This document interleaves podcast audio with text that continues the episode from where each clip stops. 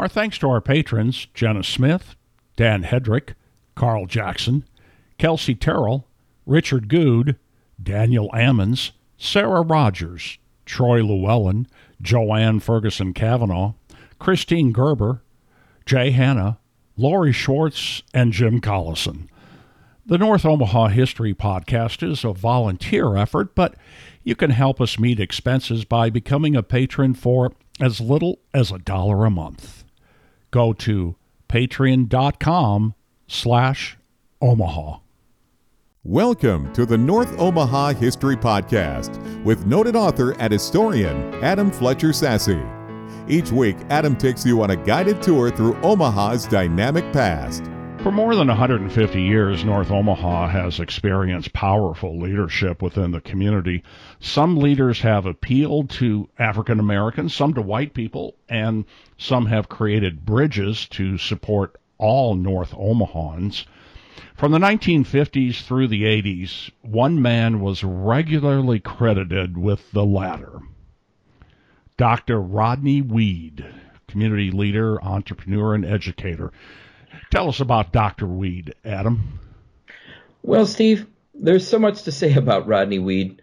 And before I get started, I'll say cautiously that anything that I share here could be wrong. And Doctor Weed himself is alive and well and ready to tell you the true story. So look him up on Facebook and find out the truth.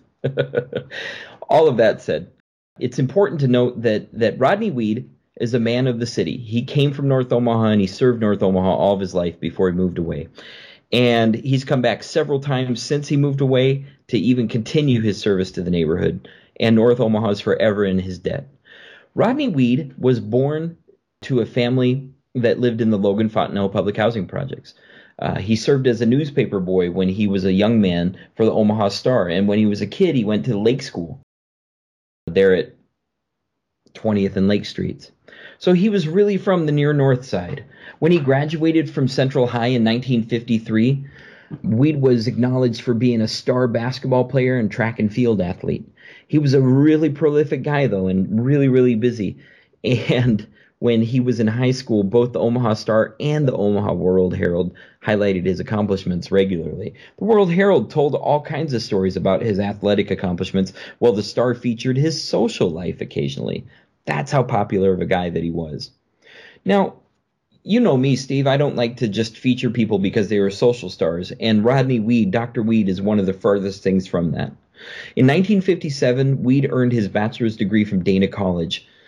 And in the mid-sixties, he became the vice president of the Douglas County Young Democrats, staying politically active throughout his career. Weed went on to build a career in social services. And in that way, he provided leadership to North Omaha in a way that few other people ever did. All the way back in nineteen fifty-eight, Rodney started working at the Nebraska Psychiatric Institute as an educational therapist. When he was there, he taught emotionally disturbed and mentally handicapped children and a lot more. And then in nineteen sixty-six, he became a VISTA program director for the Catholic Social Action in Nebraska. The VISTAs were a national service program created by the U S government with the idea of being a Peace Corps that served domestically. Doctor Weed laid down the foundation for this VISTA program of Catholic Social Action to become very successful. And when he was there in the nineteen sixties, he established the Lake Charles Community Organization and its powerhouse newspaper, the Lake Charles Action. I wrote a whole story about that on North Omaha History dot com, Steve, so I really recommend checking that out, the Lake Charles Community Organization. He was really busy there, though, and he really began to establish his vision. In nineteen sixty-seven, when he was thirty-two years old, Rodney Weed became the executive director of what was called the Mission Society. It was a United Methodist outreach organization that was really designed to serve families and, commu- and the whole North Omaha community, and was really successful. The United Methodist Mission Society was designed to serve families throughout the near north side, as well as all of North Omaha, including African Americans and low-income white people. And the next year, nineteen sixty-eight, Weed took charge of renaming the organization as the United Methodist Community Centers. In this capacity, the United Methodist Community Centers, or U M C C, opened up a new facility that was called the Wesley House. This is one of Weed's largest accomplishments when he was in North Omaha, because the Wesley House really became a center point for social change that affected all African Americans in Omaha and all of North Omaha and the entire city. During his time there, Weed was instrumental in starting a community credit union in nineteen sixty-eight, and in nineteen seventy, he worked with a group of North Omahans to establish the city's first ever black-owned radio station. That's right, Steve. The old K O W H, which was a super popular pop station in the from the thirties through the sixties, was up for sale, and African Americans bought it to make the city's first ever black-owned station. So through K O W H, Weed brought together himself, N B A star Bob Gibson, N F L star Gale Sayers, N B A star Bob Boozer, and lots of local leaders, including Charles Washington and other folks, to really reinvest black power, black excellence into North Omaha.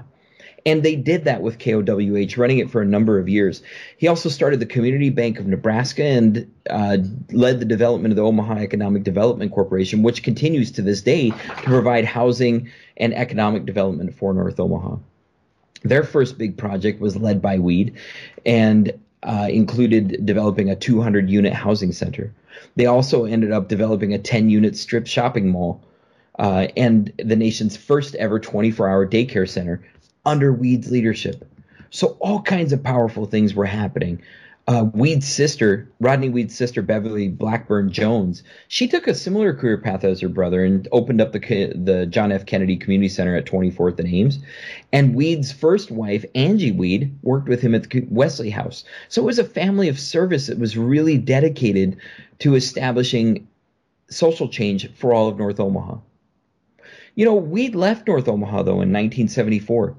In seventy-six, he earned his master's degree from Roosevelt University in Chicago. He completed his P H D in sociology at the Union Institute in Cincinnati in nineteen eighty.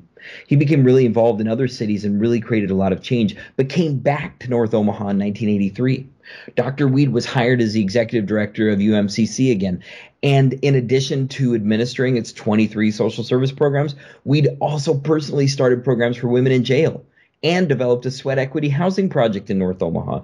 So he was super busy. For two years, he was an associate professor of black studies at the University of Nebraska at Omaha, and uh, later went on to become an associate professor at Creighton University as well. He's credited with reinvigorating Omaha's Juneteenth celebration during that era. Uh, Doctor Weed moved away from Omaha again in nineteen ninety-one, and then went on to lead another organization in Saint Louis, Uh, and had a successful career there. But during his thirty plus years of his career in Omaha, Doctor Weed led social change like nobody ever. He really echoed the, the social change brought on by folks like Ernie Chambers, Bertha Calloway, Charles Washington, Mildred Brown, David Ewer, Brenda Council, other folks who are still in Omaha creating that change. And even more so, as the founder of the first ever credit union to serve low-income people in Nebraska, Doctor Weed should also be recognized as the founder of the first black-owned radio station and the first black-owned bank in Nebraska as well. And he has been recognized in some ways. In twenty eighteen, the Omaha City Council renamed a section of fifty-second Street where the Nebraska Bank was, his low-income service bank, fifty-second and Ames. Uh, they renamed that in honor of Doctor Weed himself. Doctor Weed came to that ceremony, and, and even from afar, uh, he continues to support North, North Omaha in a lot of ways.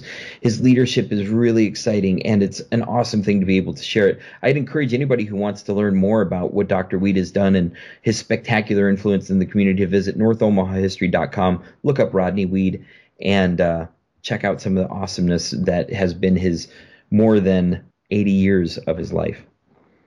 And that's a little bit of the biography of Doctor Rodney S. Weed of North Omaha. Thanks for listening to the North Omaha History Podcast with noted author and historian Adam Fletcher Sasse. Join us next week as Adam takes you on another guided tour through Omaha's dynamic past.